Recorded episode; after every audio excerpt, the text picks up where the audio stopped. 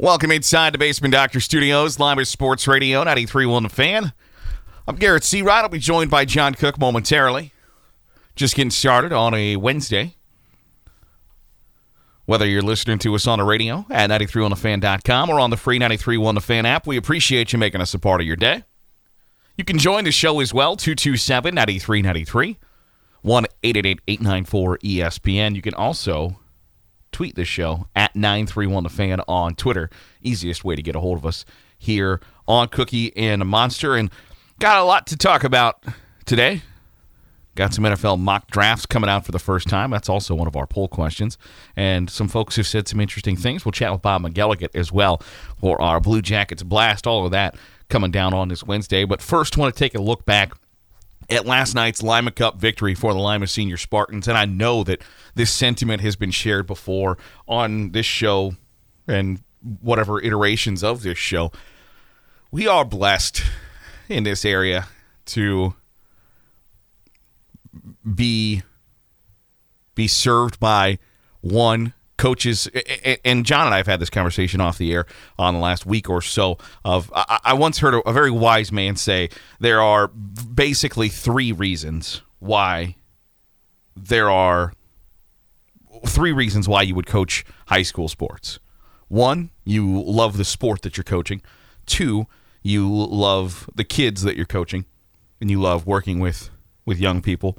Or three, you love the ego and the power that comes with it. And we are so incredibly blessed to be served by people who embody those first two that they love the sport and they love the kids that they're coaching rather than they love the power of being over overseers of 30 basketball players or football players or baseball players or whatever the case may be. And we're also blessed to live in an area where people give a damn about high school sports.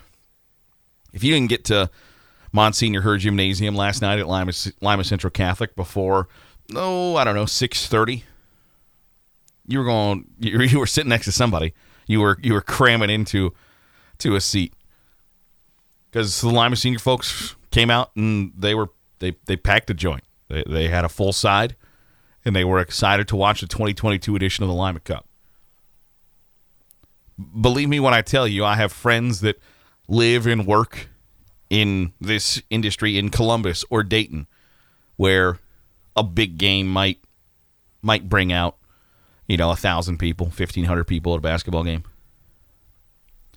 That's your average, you know, Putnam County League Saturday night. On one side is a thousand, fifteen hundred people. We're blessed to live in an area where people give a damn about about kids and being the best versions of themselves and playing with five kids that on a basketball floor, five kids that they grew up with.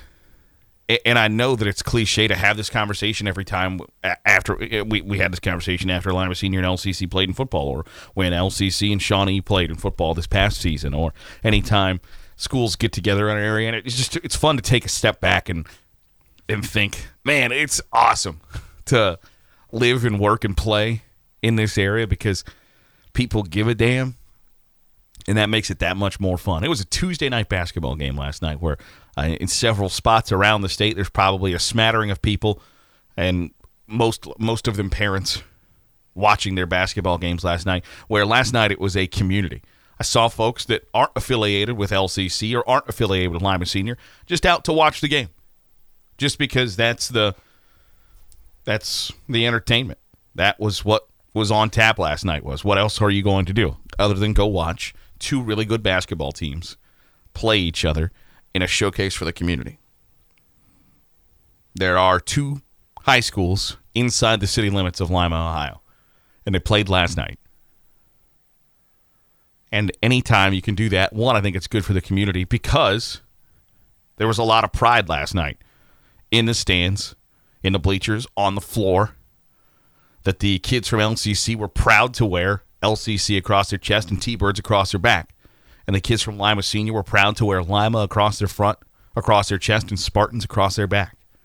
And it was the the good of high school sports because believe me, I see I read daily the bad of high school sports where kids are transferring. There's there's a young pup who's gonna sign to play basketball. I think at Oregon, who's on I think his 11th high school in four years, or a coach said this and got fired, or a coach did this and got fired, or somebody who spoke into a microphone called three girls basketball players fat in the state of Maine into a hot microphone and got fired. There's an awful lot of stories about the bad. Awful lot of stories about the bad. And I don't think we look at the good enough. And last night was the good. And not just at not just at LCC with Lima Senior LCC. Columbus Grove played at Bath. And I'm sure that there's probably a subsection of Bath fans who believe why are we playing Columbus Grove? We're so much bigger and better than Columbus Grove. You know what? That's a great game for both squads. It's a great game for both communities. This is supposed to be fun. It's supposed to be fun. And I think that's a fun matchup. I think Spencerville going to St. Henry last night and getting a win, that's supposed to be fun for one side. But to see high quality basketball being played, and there are probably those who would argue about whether the basketball these days is high quality or not. And believe me, I had that same question last night. It took three and a half minutes for Lima Senior and LCC schools that have you know regional aspirations to score a basket. I, I I can understand some criticism of is this high quality basketball, and we can have that conversation if you'd like. But the whole point of high school sports, youth sports, etc., is for young people to have fun and I saw a bunch of kids have fun last night with a bunch of very supportive people in the stands. I didn't hear much yelling at the officials. I didn't hear a lot of yelling at the coaches. I didn't hear a lot of yelling at the kids. I heard encouragement. I saw a bunch of kids have a lot of fun in a game that meant a lot to them. I saw a bunch of kids try their best, leave everything they could on the floor, blood included. And it just reminds you sometimes – because we I, I lose sight of this as much as anyone that that's what it's about. It's not about whether how good I can tell you the play happened on the left wing or it's not it's not about that. It's about a bunch of kids having a bunch of fun. And it was really, really enjoyable to see that last night. So if you haven't had the chance to get out and watch either Lima Senior or LCC or whatever basketball team you frequent, or if there's somebody in the area that piques your interest, go out, buy a ticket, get some popcorn at this at the concession stand, buy a Mountain Dew if you can. I don't know if uh, buy buy pack of peanut M and M's and a water and sit down, watch, cheer when you should, and shut up when you should, and just enjoy that. We live in a really great section of this fantastic state where people give a damn about stuff that maybe they necessarily shouldn't just be all the time worried about high school sports. Because you can worry about Ohio State and the Browns and the Bengals and the Reds and the Guardians. Show a little support to your high school sports too. It's fun to see packed gyms. Kids enjoy it. Coaches love it. Cheerleaders love it. The pep band loves it. And it was a fun environment last night to sit and watch those two schools go at it in a fantastic basketball game, but not just a basketball game, a community showcase that sometimes Lima needs. I'm Garrett Seawright flying solo for the moment. John Cook will be here momentarily. Going to take a Don Jenkins Jeweler timeout. Got some poll questions up that we want your thoughts, feelings, opinions on, and we'll run down those when we return. Just getting started on this Wednesday. It's Lima Sports Radio 93 on the fan, Cookie and a Monster. Back inside the Basement Doctor Studios, Cookie and the Monster, live at Sports Radio 93.1 The Fan. I'm Garrett Seawright. John Cook will be joining us momentarily. Got a couple of poll questions up at 931 The Fan on Twitter that we want your thoughts, your feelings, your reactions. Want to know how you feel about the pair of questions that we've got up at 931 The Fan on Twitter, and you can vote until 545. Uh, the first question is Did you like the wild card, a wild card game, not the wild card game? Did you like a wild card game being moved to Monday Night Football? 55% say yes right now. And, and, and I like the game being moved to, to Monday Night Football. I think one, it's a really good idea. You play, you know, eight, 17 other games on Monday Night Football. Why why wouldn't you? Why wouldn't you do that in the playoffs? Especially when you've got the whole window to yourself. There's plenty of stuff going on on Saturday and Sunday that you don't need a triple header Saturday and a triple header Sunday. You might as well own Monday night if nothing else is going on, right? Makes sense. It's an added day that we're talking about the NFL uh, and talking about games on the field rather than Dak Prescott and Mike McCarthy and how the just the, the just horrendous, horrendous performance by the Cowboys. You're talking about games that are still yet to come on a Monday, and that's fun, and I think that's smart by the NFL. The flip side of that, though, I think that makes a problem is obviously uh, if you play Monday Night Football in the wild card round, you're going to play on Sunday in the divisional round. It's it's you can't expect somebody, and I don't think it's fair to expect somebody to play on Monday night and then turn around and play on Saturday afternoon or Saturday night in the playoffs. That's just not right. So you're guaranteed you're going to play on Sunday. But at the same time, that then forces so for instance, the 49ers are going to play on Saturday night now.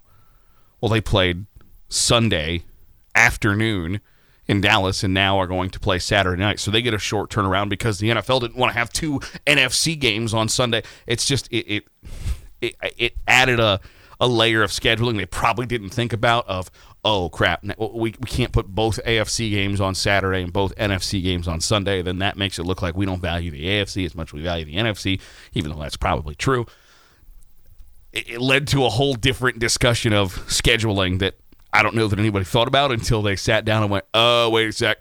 Uh because I, I have to imagine that Packers 49ers, the NFL would love to have on Sunday afternoon rather than Saturday night. I, I can't I can't imagine that the NFL would rather have Kansas City Buffalo on Sunday night rather than 49ers Packers. I can't buy that. At the same time, I also I don't understand why last weekend a triple header on Sunday, like every other NFL Sunday, you have a one o'clock game, a four or four thirty game, and then Sunday night football at eight o'clock. Why that still doesn't work this weekend? You have two games on Saturday, two games on Sunday? Why not one game on Saturday night and three games on Sunday? Am I crazy for thinking that? Why wouldn't you put, if you think Bengals Titans is the lowest rated game of the weekend, and you're probably right, put that at 8.30 on Saturday night and then play Rams Bucks at 1 o'clock, Bills Chiefs at 4 o'clock, and 49ers Packers at 8 o'clock. I don't know. Just just thinking out loud. Nobody asked me though. Nobody asked me. But right now, 55% say yes, they like the wild card game. Big move to Monday Night Football. It's now up to 60%. And again, you can vote at 931 the fan on Twitter until 545. We also are asking, do you look at mock drafts? Because uh, there there is a cycle to mock drafts, whether it's NFL draft – M- MLB draft, NBA draft, whatever the case may be, there's a cycle for drafts where somebody releases their first mock draft. And that has happened, and we're going to talk about that coming up. But there is a, what I consider a vocal minority who will tell you, this is stupid. Nobody looks at mock drafts. Let it, let it play out. Why are we even wasting our time on this? And I don't like those people because if, if you don't if you don't like something, just you can keep on scrolling. You don't got to click on it and read it and take it for gospel. But we asked, do you look at mock drafts? And 65% say yeah. Yeah, they do. Now, I'm not asking, do you have to take mock drafts as the gospel? Do you have to pretend as if because Mel Kiper said Aidan Hutchinson's going number one, that that means he has to go number one? Otherwise, Mel Kiper doesn't know his bleep from a hole in the ground? No. But it's fun to look at and I don't know, I don't know how you how you tear down like it's just somebody saying hey and there are those who will tell you that it's more position based. That if I say they're going to draft this wide receiver, it's more of an idea to give you that they're going to draft a wide receiver rather than this specific wide receiver. And there are those that'll tell you my 1 through 32 is me giving you the best option I can of what I think is going to happen. I find them fascinating because they make you. I find the NFL draft fascinating. It's one of my favorite sporting events, and it you could argue whether it's a sporting event or not.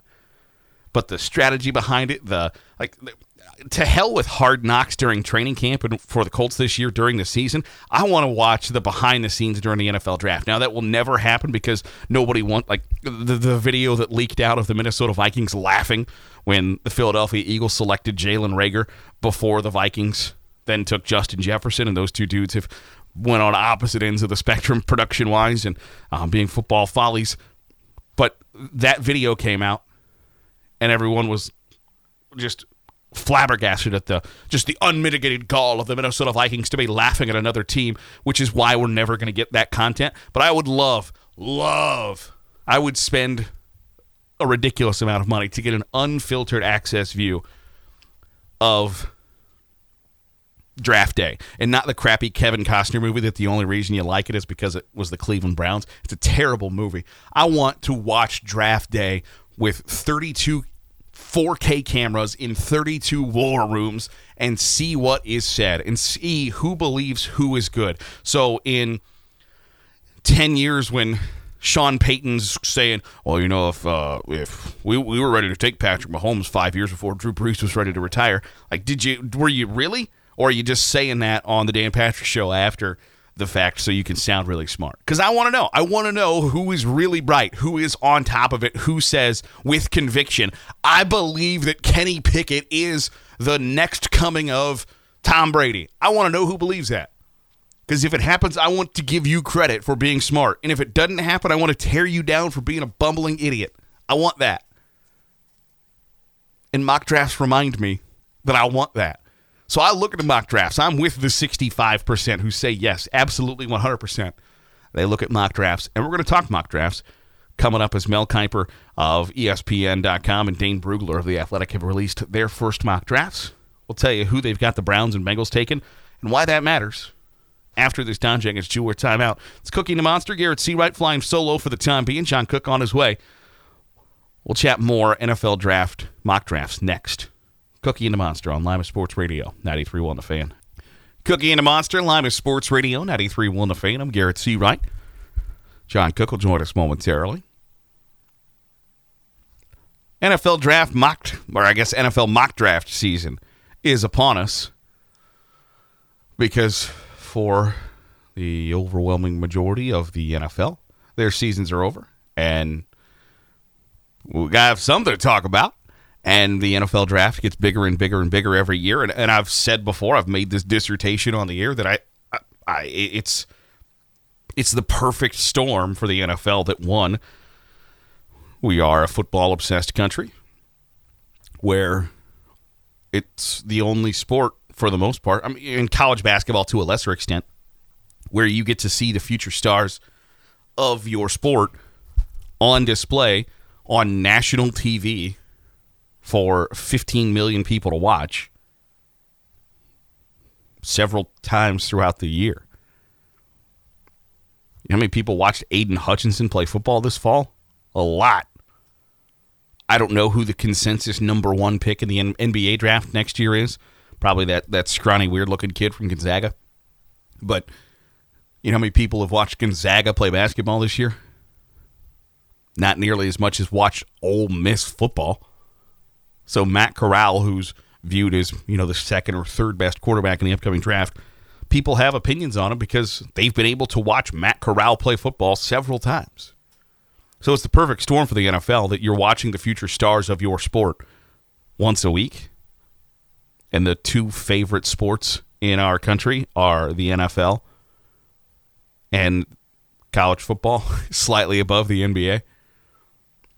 So it's it's the perfect tunnel for the NFL where you get college football fans who maybe don't like the NFL are going to watch the NFL draft and care about the NFL draft because they care about the folks that they have invested in and have strong opinions on of what they could be as a pro. And then you have NFL fans who have also invested in what the next future star of their team looks like and where they're from.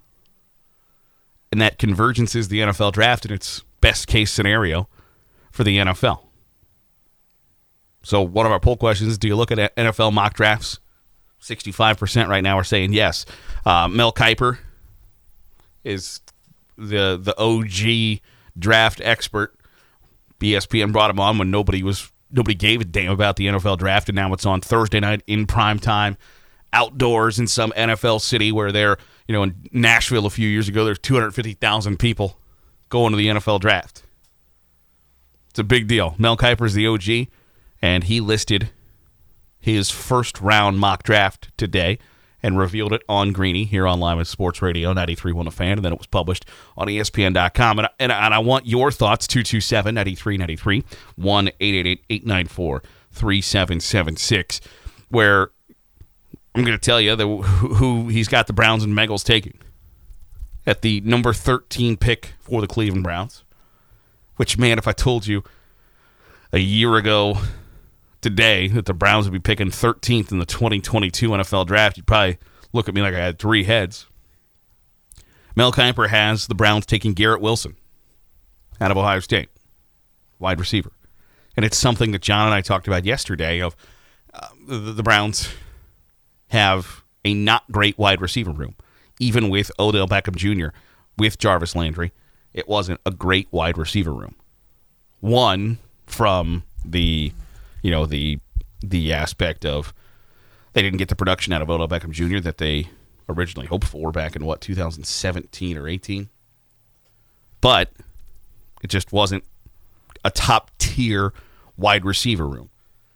Odell Beckham Jr. is gone. Jarvis Landry is a free agent. You're going to need somebody because if Baker Mayfield, you worried about his struggle in production with Jarvis Landry, if that guy bolts, whew, whew, that ain't great.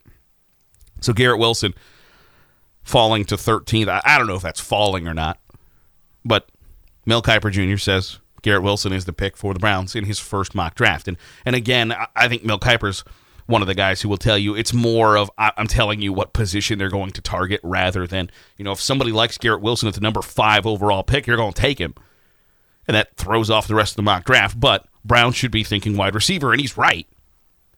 There are a couple of spots the Browns need to get significantly better at, and one of them is wide receiver. So taking a first round wide receiver makes a lot of sense for the Browns. In a similar vein, taking an offensive lineman makes a lot of sense for the Cincinnati Bengals. He has them taking tackle Trevor Penning out of Northern Iowa. And I know that, and it's something that I've I've fought with my own friends. They they will say Northern Iowa. How are you going to take somebody from Northern Iowa in the first round? Well, here's the deal: you are you're not looking at like you're not deciding who should be in the, the college football playoff. You're not deciding who the 32 best teams for the NFL draft. You're looking for the 32 best players in the NFL draft. It's possible that the best player, or one of the, or in this case, the 25th best player in the upcoming NFL draft, which is where the Bengals are slotted to pick right now, should they lose on Saturday to the Titans. It's possible that that guy plays football in Northern Iowa. You are scouting the player and you are grading and judging the player, not his schedule, not his competition. Because if that were the case, you know, Ben Roethlisberger never would have got a chance to play D1 football oh, because he's playing at Findlay High School. Oh, whoop de doo. It's not how it works or he never would have got a chance to play in the NFL because he's playing at Miami. Oh, he's playing at Miami.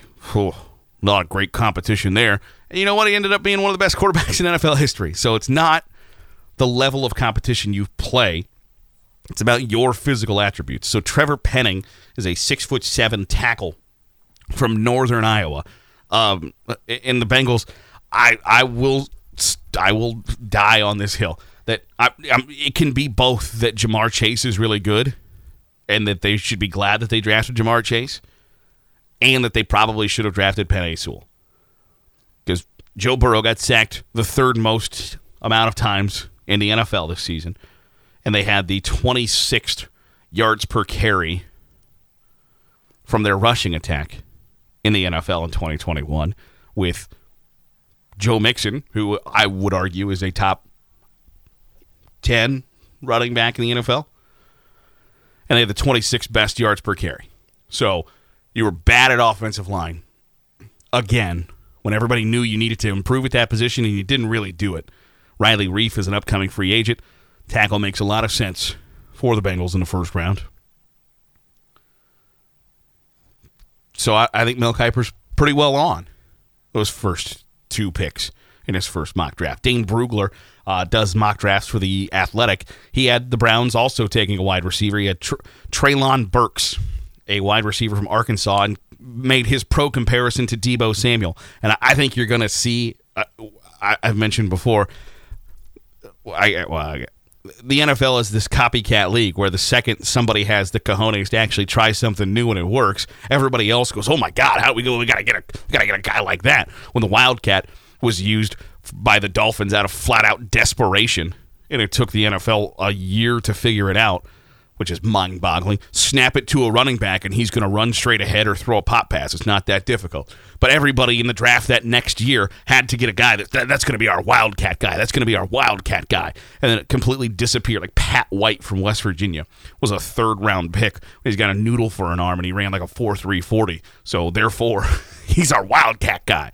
And it went away. We saw with Sean McVay the success the Rams had by hiring this young offensive guru and then everybody else in the NFL that next year had to hire guys that were young offensive gurus. It's a copycat league. So don't be surprised when you see a bunch of people this offseason in the NFL draft start targeting dudes who look like Deebo Samuel. Can you can I pitch you the ball out of the backfield a couple times a game, but can you also play a little wide receiver for me? It's going to happen, and that's what Treylon Burks of Arkansas is, according to Dane Brugler of The Athletic. So don't be surprised when there are guys or there are teams that are going to prioritize that's the kind of guy we want in the NFL draft. We want a guy who can both run the football and play a little slot receiver for us. Problem is, is I don't know that Deebo Samuels grow on trees, but somebody's going to try to force put that square peg in a round hole and make it work, and they'll probably end up getting fired for it.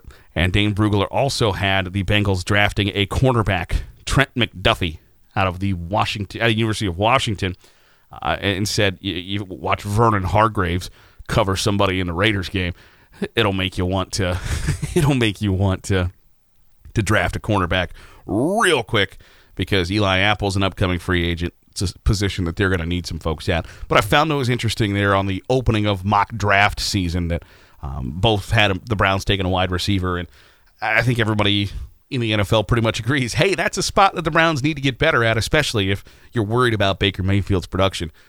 So, found it quite interesting that both of those prominent mock drafters had the Browns taking wide receivers in the first round. Going to take another Don Jenkins Jeweler timeout. We'll step aside.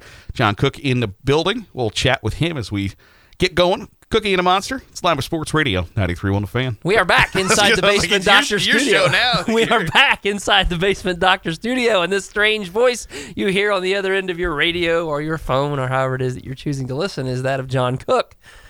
I have a real job, and at times it requires me to do things I'd rather not do. This afternoon was one of those days, and so I'm late to the show. Yeah. I informed my co-host that I would be late and I was later than I expected to be a little bit, but it is good to be in. Caught some of the opening, although I got a text message from somebody telling me that I missed some discussion about peanut M&Ms. What did I miss? Was there something about peanut oh, M&Ms? Oh, uh, yeah, segment? I said yeah, I said go to go to go to a basketball game, go to the concession stand, bu- buy your ticket, go to the concession stand, get some popcorn, a bag of peanut M and M's or whatever. and dump the peanut M&Ms in the popcorn, and that'll change your life. I'm telling you. See, I, I get that. I just uh, the it it gets all chocolatey and uh, my fingers get gross, and I Not if you eat it fast enough. I, I don't know if and you're not allowed to joke about this, but I'm gonna. I don't know if I'm autistic or what. Like there's just some things that bother me to the point where it like physically repulses me, and my hands being dirty is one of them. Brother, I'm going to say this as a 27 year professional in the education world and as a human all at the same time. The spectrum We're all on it oh, somewhere. it's just I, like We're all on there somewhere. like when I when I tell someone who's like an educator or works in that f- realm, and they're like, "Do you like sour cream?" And like, "No, I don't like the way it feels in my mouth." Like, oh, they get they get you a different kind of look. Like, oh, you're one of those. Yes, I don't like the way coconut feels in my mouth, so I don't like it. Oh, so you're weird. Yeah, there are there are a lot of texture people out there. I'm I'm in that group. A lot, lot of I texture like people. melted chocolate on my hands. Ugh, I'm getting shivers just thinking about it. So I can't dump my peanuts into my, my popcorn. Oh man, I, I can't eat peanut M and M's anymore now. I still I, occasionally I can't do it, so I, do it. occasionally risk that once in a great. I mean, it used to be a guarantee at a ball game was a bag of peanut M and M's in a bag of popcorn. That was going to happen, and it might happen if I did the JV and the varsity. It might happen for two half times, but I can't. It just works so I- well. I, I- I can't do it anymore. So I've had like in the last calendar year, and then maybe almost two calendar years, I've had like four bags of peanut M and M's in in two years. I, so, but yes, I I could do it all day long. And the people at the concession stand always say, "Well, that's a really good idea." And I'm kind of like, yeah, this can't be something that's new. Like, I, there's no, I didn't come up with something original. I just, I heard somebody else say, there's hey, not, here a, we go. not a chance that this is new. But yeah, it works for me. And I don't get to do that. And we went to, we, we did a game last night. Would have loved to have stopped by the concession stand on my way up to our perch and gotten some peanut M and M's. Because you got me with peanut M and M's. Period. If popcorn's there, that's great. I'm not supposed to have either nuts or popcorn now because of my issues, which God, getting old just sucks. But it was a great game last night, was it not? Better than we thought it was going to be at halftime. Yeah. Oh, at halftime, um, when it, in that second quarter for Lima Senior, they just they they hit five threes, did whatever they wanted pretty much, and like, oh, okay, you know, they're they're rotating 10, 11 guys, and Lima Central Catholic has played I think six. So at some point, that breakneck speed, it just is. Uh, uh, we're you're going to get tired, and I don't know what what Frank Kill said to the T-Birds at the halftime break. They got some oranges and some secret stuff from Space Jam or whatever, but it worked because they came out and clawed back into that game and got it down as close as five in the second half after being trailing by 18 at the break. It was that was high quality basketball from the second quarter on, about midway through the first quarter on. seriously had a foot, st- seriously had a football feel. If you look at quarter scores, it was seven seven after a quarter. Got a little football feel going. In the second quarter, Lima Senior outscored Lima Central Catholic twenty seven to nine to take a thirty four to sixteen lead to the half. At which point we candidly discussed with each other off the air, "Wow, LCC looks tired." Yep. They better find some fight, or this thing may get to a running clock at some point in the second half. And Which in- I don't think was ridiculous to think. no, I, we, you saw how tired they, those kids they looked, got ran out the gym in the second quarter, and like that that, that will happen. and they were in a rock fight, trying to be. And it, and when you couple in the depth and athleticism that Lima Senior puts on the court against what is a limited roster for LCC for injuries and other reasons as well, it, it looked like it could get away from them, and. They came out of the locker room in the second half and started fighting again. It was a it was Yeah. a rock fight, and I'm not letting anyone off the hook when I say this, but let's be at least objective enough to say Lima Senior decided that they were done making shots for most of the third quarter and early into the fourth. They just they just quit making perimeter Yeah. shots. They went five for eleven from the three point line in the second quarter. They went one for seven in the third and one for ten for the second half. A 22 to 12 third quarter by the T-Birds makes it a game again. And at what two points in the fourth quarter, the game was five. Yeah. I mean, I give LCC a ton of credit. And I also, at the same time, want to say this. When you are a heavy favorite who builds a big lead and it begins to get away, that is a tough spot to be in. And I said on the air last night, I credit Quincy Simpson. Number one, he never demonstrated any sort of, of indication in his body language, his reactions to anything, or the way that he coached his team that he was uptight or panicked about them sliding and letting that lead get away. And even though there were mistakes on the court, I saw Khalil Luster had two or three turnovers that were very uncharacteristic for him in big spots. And it never showed up. It never registered on his Right. He never had a frustration foul no, after that. Nothing. Or, Or, or, and, and, and they just kept playing. And it is what that game, or was, excuse me, what that game is supposed to be. It's a rivalry game and it's a fist fight, and you can't take anything for granted. It turned out to be a 63 to 55 Lima Senior win. And it wasn't a thing of beauty from a statistical standpoint, to be sure.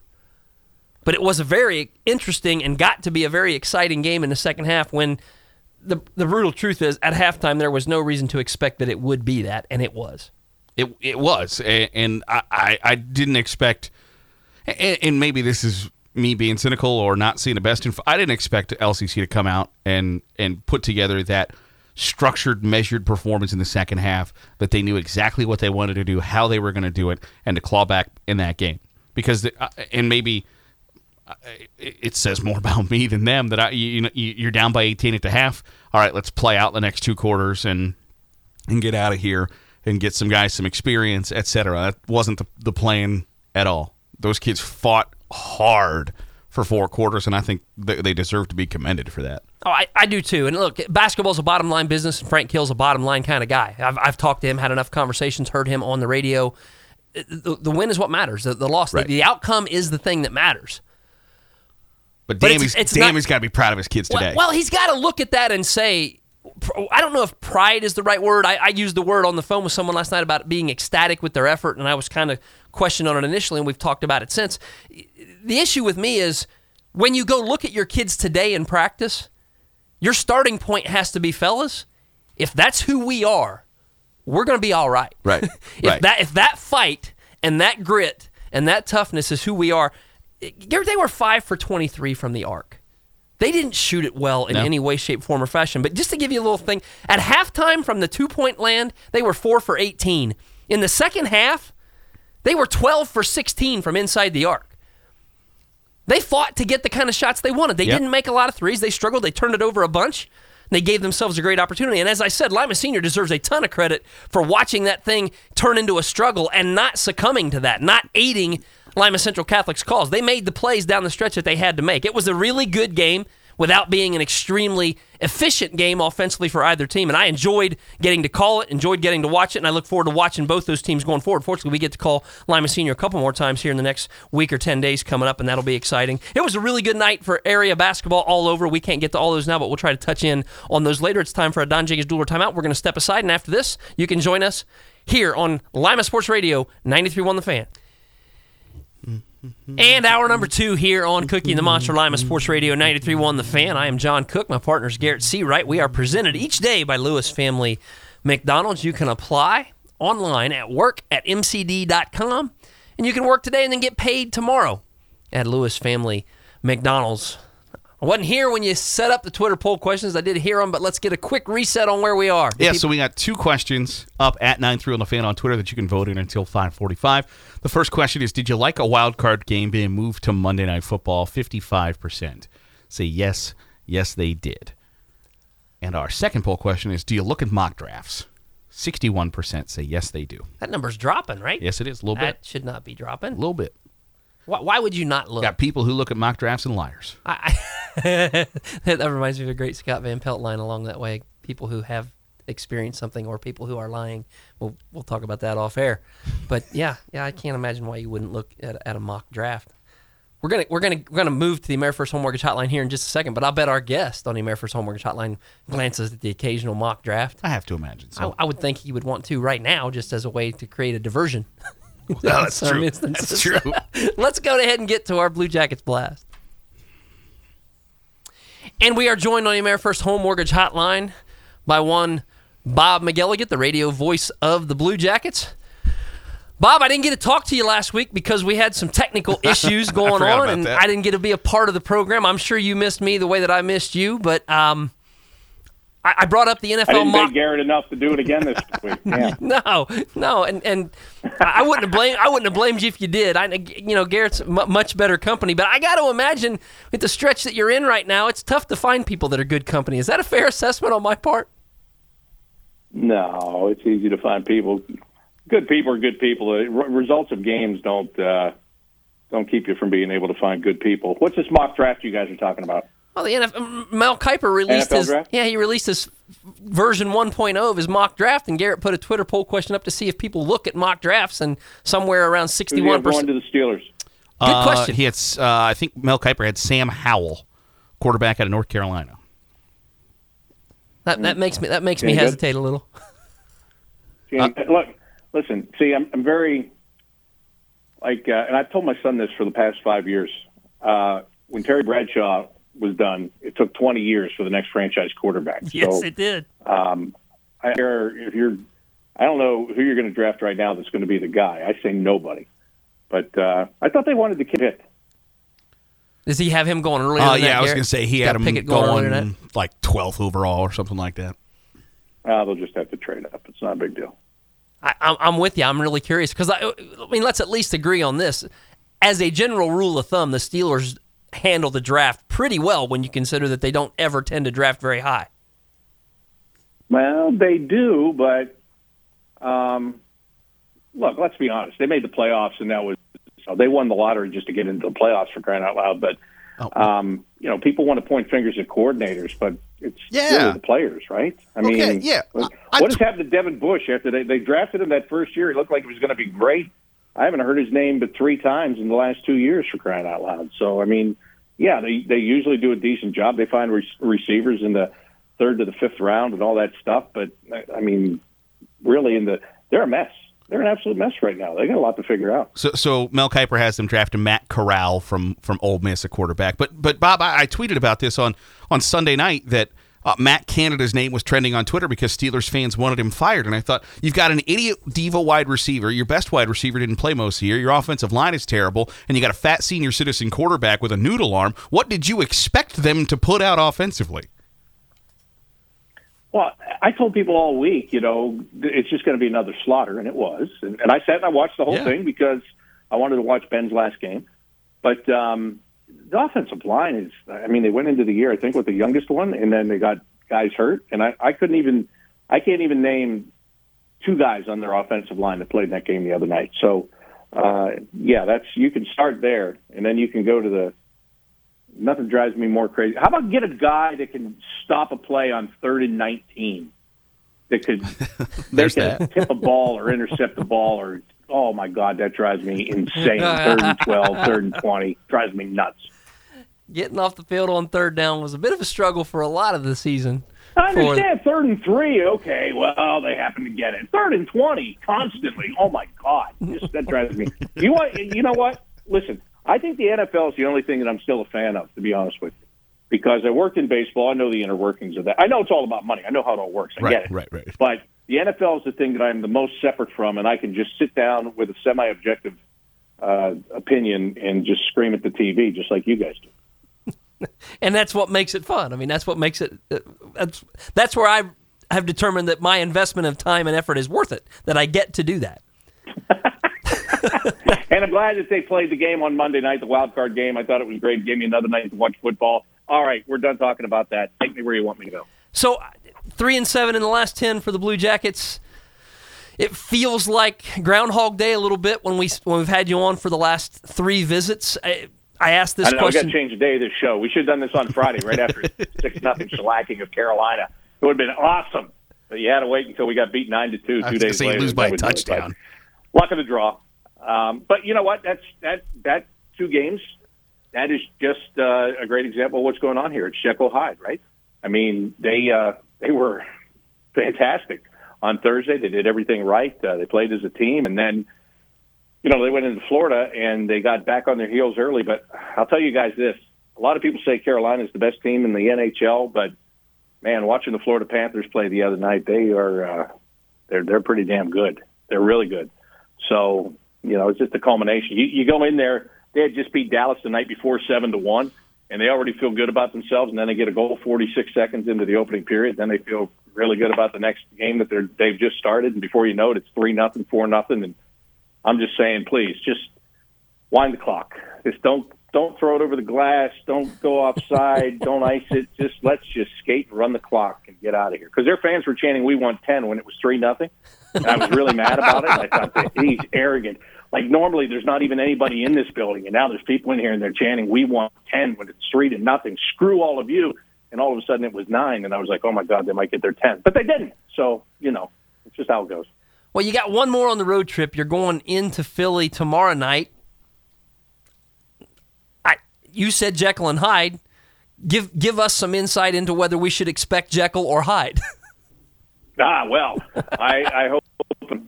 Which one's the good one? I- I It think depends, depends Jekyll- on your perspective. Right? I think. Okay. We want him. Philly hasn't won. They haven't outright. They haven't outright won in nine straight games. They're a mess. They are. Uh, their coach got fired earlier in the year. They they can't figure out who they are and what they are. So listen, you've got you're in Philly tomorrow. You're at home against Pittsburgh, who's won 15 of their last 18 on Friday.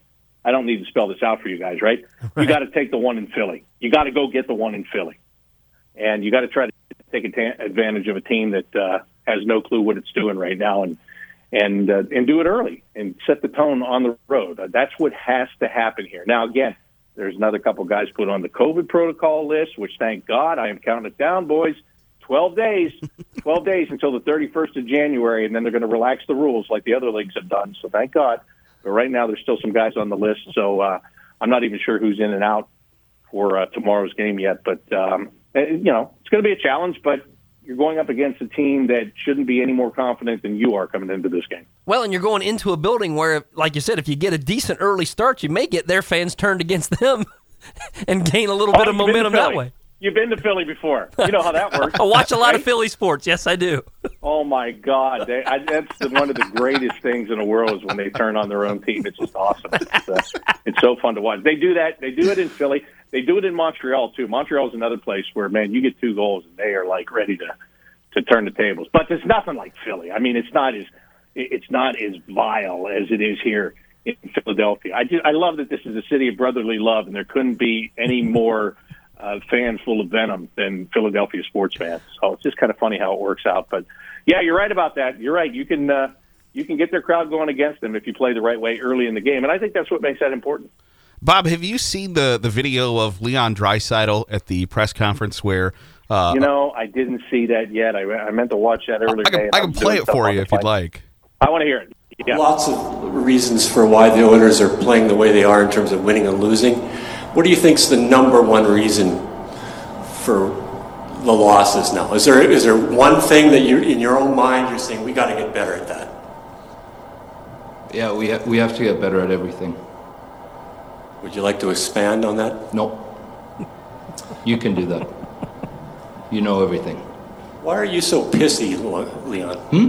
Why are you so pissy? I'm not. I'm just answering your Yeah, you are. Whenever I ask you a question. I gave you an answer. Not very good one. Okay.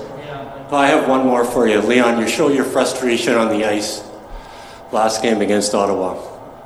Is that a good thing when you show it so the other team knows you're frustrated? Yeah, it's a great thing, for sure. so, so Bob, have you had anything ever close to that?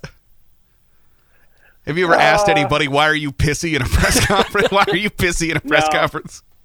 I thought about it. thought about it. what the hell is your problem? Like, what, what usually what the problem is is you're asking a legit question, quite frankly. And Jim Matheson is a reporter there. I mean, he's a Hall yeah. of Fame guy. He's been around forever. Um, you know, in, in where where his teammates should be happy with Leon Draisaitl is he didn't answer the question. I can answer the question for you. It's easy, and it's what Matheson was trying to get him to say. It's very simple. What's one thing? Goaltending. It sucks. It's brutal. Right. And Mike Smith has been hurt most of the year. Plus, they signed him at like 42 years old. I can't figure that out. You know, they're they're patching together goaltending. The goaltending has been a problem with that team for the last couple of years, and he was trying to get him to say that. And Draisaitl, to his credit, pissy or not, he just wouldn't say it. So, uh, but that that's what was going on there. That was the message there. They're trying to get somebody to say the goaltending sucks, and he obviously wasn't going to buy into it. So, so we probably couldn't convince you to ask like Brad Larsen why he's pissy or Jack Roslovic why he's pissy. I can't I can't imagine. Can we? Uh, I just wish somebody would have no. asked Torts. Oh. Well, Larry Brooks did it in New York for yeah a couple different times. Didn't go very well. I could have asked that the torch. If I would have asked that the torch, he would have answered me.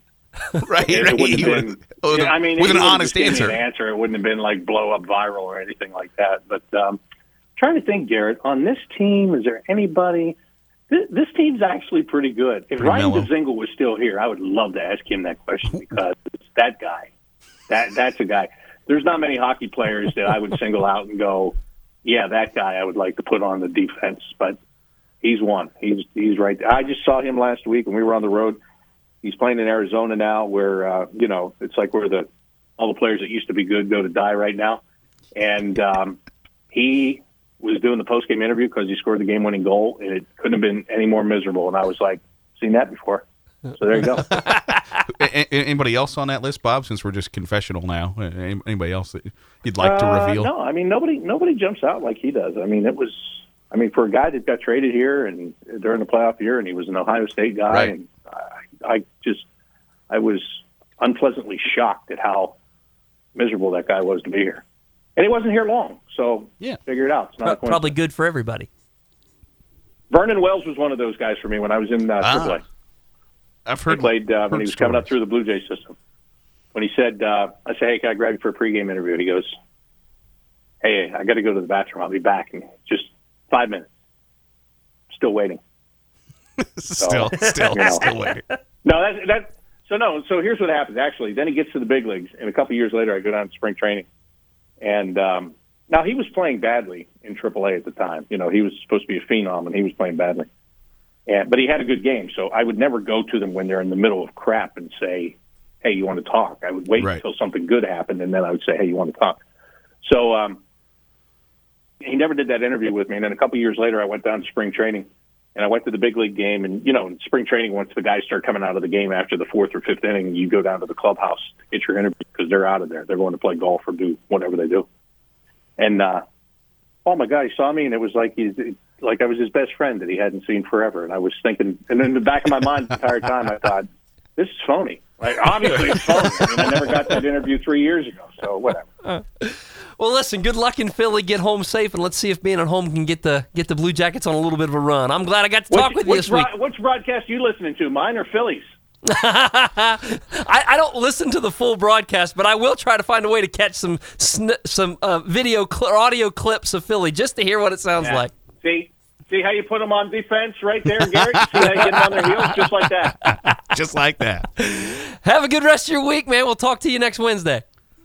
Thank you, guys. I appreciate it. Bob McElligott joins us on the AmeriFirst Home Mortgage Hotline for our Blue Jackets Blast, and we are just way over time for a break, so we're going to run right out of here and come right back so we can do some football at 5.15 and around 5.20. John Cook and Garrett Seawright with you on Lima Sports Radio 93.1 The Fan. Back inside the Basement Doctor Studio where it is time for football at 5.15. Service Master at your service welcomes you to football at 515. Hard work, determination, and sportsmanship create opportunities to be your best. Like Bear Bryant said, it's not the will to win, but it's the will to prepare to win that makes a difference. And that's why at Service Master, they don't cut corners, they clean them.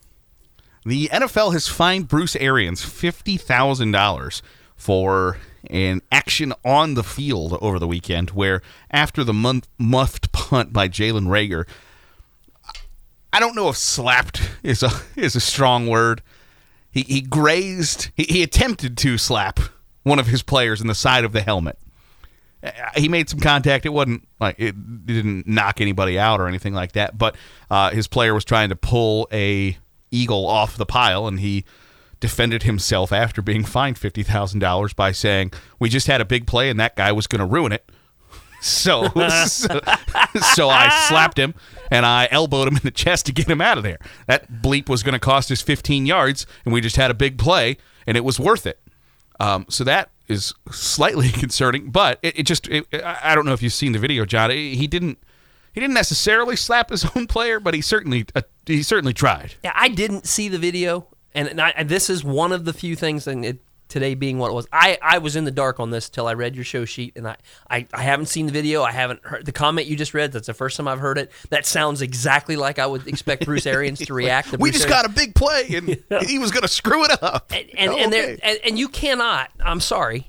Maybe I'm being oversimplistic when I say this, but you cannot have the number of men that coach in the NFL at the ages at which they are coaching and not have the remnants of the old school way of doing things rear their heads once in a while. I don't you can call them ugly heads if you want to. I didn't see it so I don't know and I am oftentimes an apologist for coaches and let's be real honest, back in the day there was I was a very hands-on kind of guy. Even even coaching basketball. Right. Um, Where you grab a kid off the bench or what? Grab him by Uh, the chest, any, by, by anytime from I chest. or- anytime I subbed a guy, I grabbed him from his seat and Threw him basically the- threw him toward the the, scorer's table, and and it would depend on if he was being subbed in because the guy that was getting subbed for had done something really stupid. It was much more aggressive, and I had to have someone tell me, "Hey, you don't see that. We see that. You need to stop that." And I would go back and look at the film of, of the games when I was decide to, yep, I need to stop that because there's not one part of that that looks good. However, a fifty thousand dollar fine i- in this circumstance seems a bit. I mean, that should be a, a team decision, I would think. Well, and that, I, my, I thought, you know, if nobody even, I, I didn't, no, I didn't see it, you know, blow up on Twitter that people thought, oh my gosh, you can't do that in 2021 or whatever. But it just sort of came out of nowhere of, oh, he got fined for 50,000. And people were going back through the video and like, oh, okay, well, uh, yeah, I, I get it. Especially like, you know, things didn't go very well with Urban Meyer and kicking that guy that he, he says never happened. And then there's, you know, like lawyers saying, like, eh, well, maybe it did. so, uh, and maybe that's just the NFL being hyper vigilant. But you're right. I, I, I, I, I guess I didn't think of it that way. But that would be more of a Bucs thing, right? Of being like, hey, Bruce, maybe don't, uh, maybe don't slap and elbow Well, dudes. at, at a minimum, I guess the, the Bucs do what they do, and then the league comes in and says, "Yep, that's good enough," or "No, we're going to add to that." But it, the league making the decision it just seems a little bit odd to me, and I, I don't I don't know that there's a you, you never like to be on the wrong side of a controversial issue because you haven't really thought it through. I'm just I think thinking this one through maybe leads to a little bit of overthinking when you consider the level that we're talking about, the players that we're talking about, and I'd like to hear the player that, that was the quote unquote victim. slappy. Yeah, I would like to hear his thoughts on, on all of this because I think that is relevant when you're talking about a professional setting with adults. I, the other thing I would say is they, they could fine him fifty thousand dollars and they did, and that's fine. Do you think Bruce Arians is going to be different tomorrow? no. Not not a No. chance. And that that that might be part of the, the reason for the fine that you can sit him down and say, hey, hey, this can't happen again. And if, if you say that to him, he's like, okay. Yeah, and if Bruce is All honest, right. Bruce will say, "Look, I'll do my best, but I can't make any promises because if we get in that Right. spot again, it may happen again." Right. I might slap. I might slap him harder. I don't know. Uh, that just seems to be the kind of guy he is. Here's what I do know: if we were talking about a college coach doing it during a bowl game, he would be out of a job most likely. Yeah. Yeah. So let's hope That's just Man, something to, that I'm making a declarative statement. I don't have strong feelings about it one way or the other, and you might disagree, but I think there's some truth to that, and we could probably have a couple of shows on the discrepancy between those two things. But I, th- I think that's a fact. that's if it was truth, yeah. college, I think that that's that's what we'd be dealing with. Well, the guy at Hawaii just stepped down because of players saying that he was abusive, and that guy's not really high on my list of guys that I Yeah, would. he's I would he's got a ro- long reputation of being a jerk. The the best part of that because you know I'm a I'm a somewhat Rainbow Warrior f- football fan. Yes, you are. because they play at midnight. Um, is one of the players' moms posted on Facebook and said, you know, hey, this guy wasn't very nice to my son, and the coach's wife messaged her and said, I'm sorry your son didn't work harder. It's like, oof, oof. Okay. He also called Hawaii a third world country because he couldn't get a Dr. Pepper in a vending machine. It's like, what kind of third world country are we in? Can't get a Dr. Pepper in a vending machine? I'd like to meet that wife though, because I got to be honest, it's it's fairly well documented. I I've had two wives, and and I don't know that either one of them in my life Would would would have watched me coach a game and then gone to bat for me and attacked someone who was critical of my treatment of players. I just don't know that that would have happened. It's, I think it's highly unlikely. You're probably right. Leave it at that. We probably ought to take a Don Jenkins Jeweler timeout on that one. And I'm excited because I didn't know what we were going to do today, and I got here late. Obviously, the show sheet says Marty Brennaman is in the news. Yeah, he's bitching And- about something. Well, that's Marty. So if he's you know if he's going to get back in the news, it's going to be because Marty's got something to say that's casting someone or many someones or things into a negative light, and it's always a little bit entertaining because the guy's good with the English language. So we'll we'll, re- we'll visit the topic of Marty Brennaman and what he says may have contributed to his decision to retire. Not that age would have had a damn thing to do with it. At, the, at this point in things for Marty Brennaman, but that's on the other side of this Don Jenkins Jeweler timeout. I'm John Cook. He's Garrett Seawright. I'm Cookie. He's the monster on Lima Sports Radio, 93 on the fan.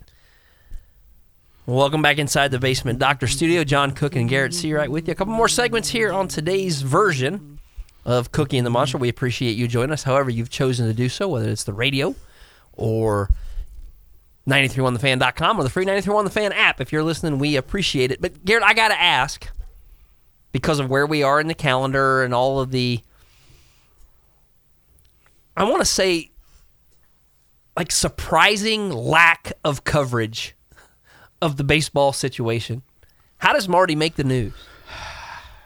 It's a great question. Marty Brennaman is in the news. Marty Mar- says he yeah. retired in part because he didn't like the direction of baseball anymore. What what brings that about? he was on Sean Casey's podcast. Ha ha.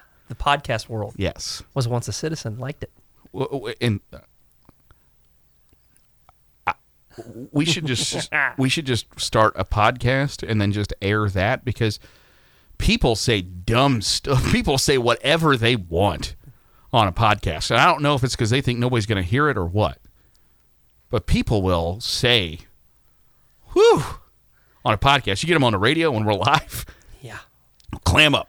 Got to be honest though, I do wonder at times because of of the podcast universe. I don't- I don't know how some podcasts get found because everybody's got one. Everybody's got There's a podcast. zillion of them out there, and I started one a couple of years ago. Had a blast with it. Would like to get back to doing it if I could, you know, create a 37 hour day or a nine day week. I would probably do more podcasting.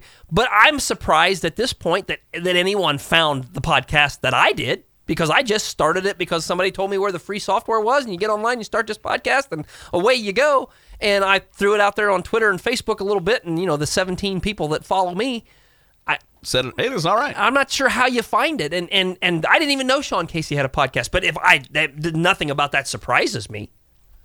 Well, of, of the former baseball guys who would have a podcast, you would probably expect Sean Casey to to to, to be one of them. We don't happen to have the audio of Marty, do we? I've, I've I've been trying to find it. it. The problem is it's not. Yeah, there's nobody listed it as it's at this time, and it's like an hour and forty five. right podcast. where you find it in the podcast certainly well here's what i'm going to say about marty Brennaman i grew up as a as a monstrous marty Brennaman fan because i didn't have cable television. I got to watch the reds when they were on but i didn't have cable. So i listened to a ton of radio. My mom was a lady that liked to camp so we spent a lot of summer weekends at campgrounds and my dad didn't really like camping so we would camp close enough that he could still do his farm thing and show up at night. But when he'd show up at night we'd play a little catch and then we'd sit down around the fire and listen to the reds. And i fell in love with marty and then of course when the reds were good there was a lot of reasons to like marty. And honestly when the reds sucked which was a fair and sizable portion of my youth it actually was kind of entertaining to listen to Marty too. And then all of a sudden, at one point, and I can't pinpoint exactly when it was, it was like, damn, he just hates everybody. Mar- Yeah. Marty's just an unhappy dude. And, and now I find out it's because he didn't like the direction of baseball. didn't like, and I, I'm wait. I'm trying to remember. I got to find the exact. So he his quote was, "I'm not a big fan. There were a lot of reasons I retired. One of which was I had my health, but another reason was I had really grown to not be fond of the direction the game was going in." The fact that it's all about home runs, strikeouts, and walks. You don't see the teams hitting and running anymore, and the stolen base has gone by the wayside. Everybody plays station to station for the three run home run, and that's not the game I grew, grew to love as a kid growing up in Virginia. okay. A valid opinion to which he is entitled. And I, I, I, I get that. Would he also say, well, I don't watch football anymore because back when I was a kid growing up, they didn't throw the football around like they do these days. They didn't have none of them Kyler Murray's throwing the football 37 times a game. Like, uh, games evolve and people figure out, oh, I can, I can do it better if I do it this way. math is going to impact every sport and analytics are going to do that and I, you don't have to like that but it, on a personal note i would compare marty's stance on baseball to my stance on basketball at my heart i am a guy who loves to see five guys moving the ball moving everybody touching it. I love the notion of playing inside out. I like post touches. I like high low action to set up other things and i am not opposed to the three point shot but it was really a tough adjustment for me to watch basketball when it became that you might go seven or eight or nine trips down the floor and that's all you saw and the ball barely went inside the three point line. Now that's not the truest assessment of things because I think most people would tell you that they want to get a piece of the paint regardless. But the game has evolved and changed to a point where the way I really enjoyed watching it and the way I enjoyed watching it be coached is basically been eliminated. And that's But, but it makes sense to you why, but why I they play the game it has. now. And, right. and the game is still the game. As different as it is, I love the game. I'm not going to leave coaching or leave broadcasting or leave fandom because of the direction of the game. I'm going to find a way to love what the game is. I, I respect Marty's opinion, but if he could take that feeling and it would make him want to consider not doing his job anymore, then he should move on if that's the reason. Well, and that the I, I don't think he's wrong. I think yes, there is clearly a, a, an extra level of importance on hitting home runs and being on base. But to its core, baseball is still the same. It is still mano y mano. It's me versus you, and you've got to throw the ball across the plate.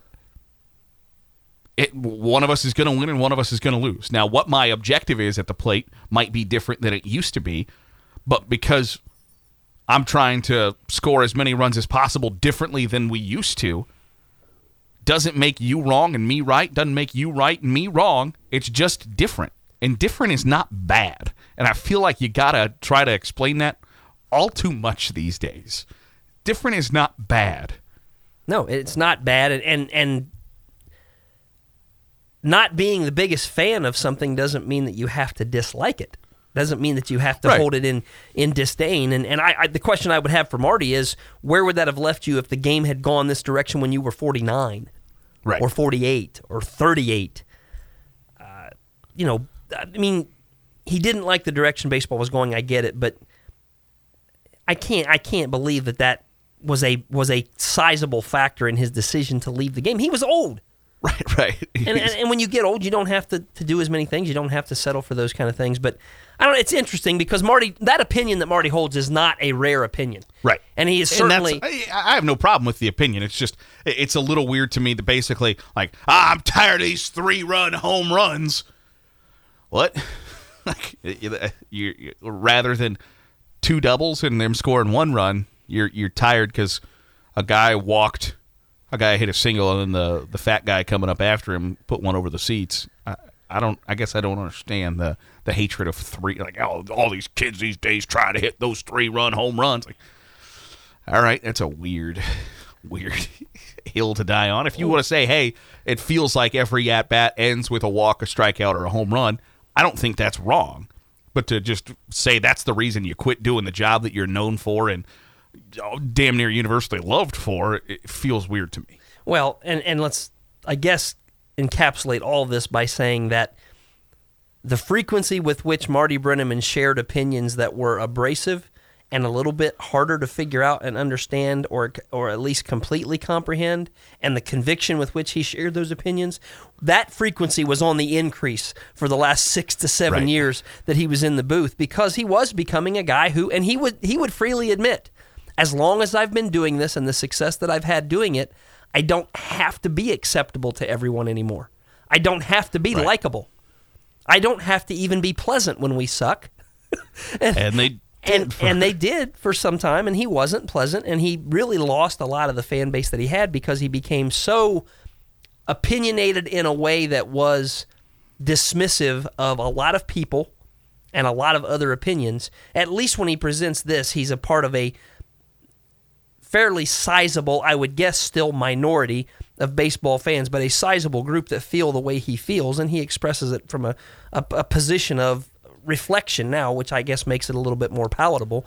I, I, for one, would not be unhappy if Marty was still calling games. It would not bother me. Some people were so ready for Marty to go, it wasn't even funny. And there were days when I could certainly understand that sentiment, but there's just certain things about getting older that are a challenge. And I guys like guys like Jack Buck, guys like Vin Scully, guys like Marty Brennaman, and and we'll get to the place at some point where Tom Hamilton is one of those guys too. And you Yeah. and I have had this conversation. I think Hammy is great oh, on radio, right. But he's getting to a point where, damn, he's negative.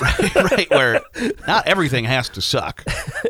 Sometimes there's there's great, and he's good about you know a, a great catch or a great called third strike or whatever. But sometimes just during the middle of a game, like you can't get a slice of pizza. We're the damn in this city. Like, well, the hell are you even talking about? Like, what, what, what does that have to do with three- anything? It's a three-hour ball game, brother. You got to you got to make sure you fill the airwaves, and he does. But I, I just I I you know there are iconic guys that I wish never had to go away, and Marty was on that list. As even as hard as it was to take some of his arrogance at times, but you ever want to see a guy just become unattractive as a human? Get Marty Brennaman talking about Buck Showalter. Which I don't. That was- by all accounts, by by many accounts, Buck Showalter's a great dude. there's one reason why he disliked Buck Showalter, and that's because Tom Brennaman was the play-by-play guy for the Diamondbacks, and he questioned he questioned Showalter, and Showalter went after him for questioning his managerial style and his managerial decision making. And when you go after the kids, and I've got a and I've got a platform to come at you. So th- those two humans, Buck Showalter and Tony La Russa, you you could watch Marty Brennaman become borderline ugly as a person just by getting him to talk about those two guys. And and the funny part of it is Marty's moving on because he doesn't like the direction of baseball, and Buck Showalter's Right, Buck, Buck Showalter's back, baby. He's back managing, baby, and he'll build somebody else right to the verge of a World Series, get fired, and they'll win. Well, win a title within two years of him stepping down because that's kind of his mo. Yep. I enjoyed that part a little bit. Time to take another Don Jenkins Jeweler timeout. When we come back, it'll be our final segment, which means poll results and our ever popular water cooler conversation. Stick around for that after this Don Jenkins Jeweler timeout on Lima Sports Radio 93.1 The Fan. We are back inside the basement of Doctor Studio for one final segment here on Lima Sports Radio 93.1 The Fan. Cookie and the Monster with you on this Wednesday. We got poll results. We do. We had two questions up at 9 3 on the fan on Twitter. We asked, Did you like the wild card game being moved to Monday Night Football? 54% say yes. We also asked, Do you look at mock drafts? 63% say they do, in fact, look at mock drafts. Just can't see a reason not to at least take a glance. Right, Can't just see to, a reason not to. even if you just like, oh, hey, they think we're going to take this guy. And on the way over here, I heard some of your conversation about this weekend. This is maybe the dumbest question I've ever asked because I haven't really done any research. Why why is it not a possibility of having a Monday night game again? I don't know. I think, especially when you know both teams are going to play on Sunday, um, next like next Sunday, I, I don't see why you wouldn't at least entertain it.